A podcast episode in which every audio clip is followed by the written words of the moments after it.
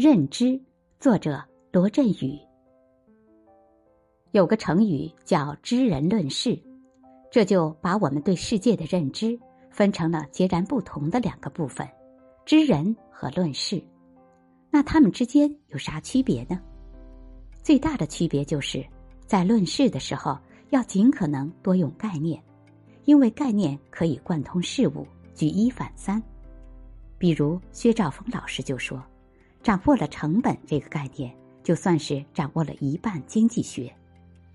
但是知人就不同了，评价人的时候，重在能区分对待，就事论事，能根据具体的场景形成具体的感受。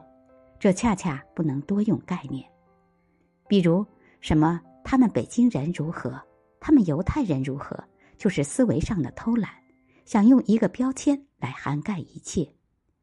所以，判断一个人认知水平的高低有两个简单的标准：第一，看他在谈论一件事的时候能够熟练的运用多少概念，越多越好；第二，看他在评价人的时候能否少用概念，越少越好。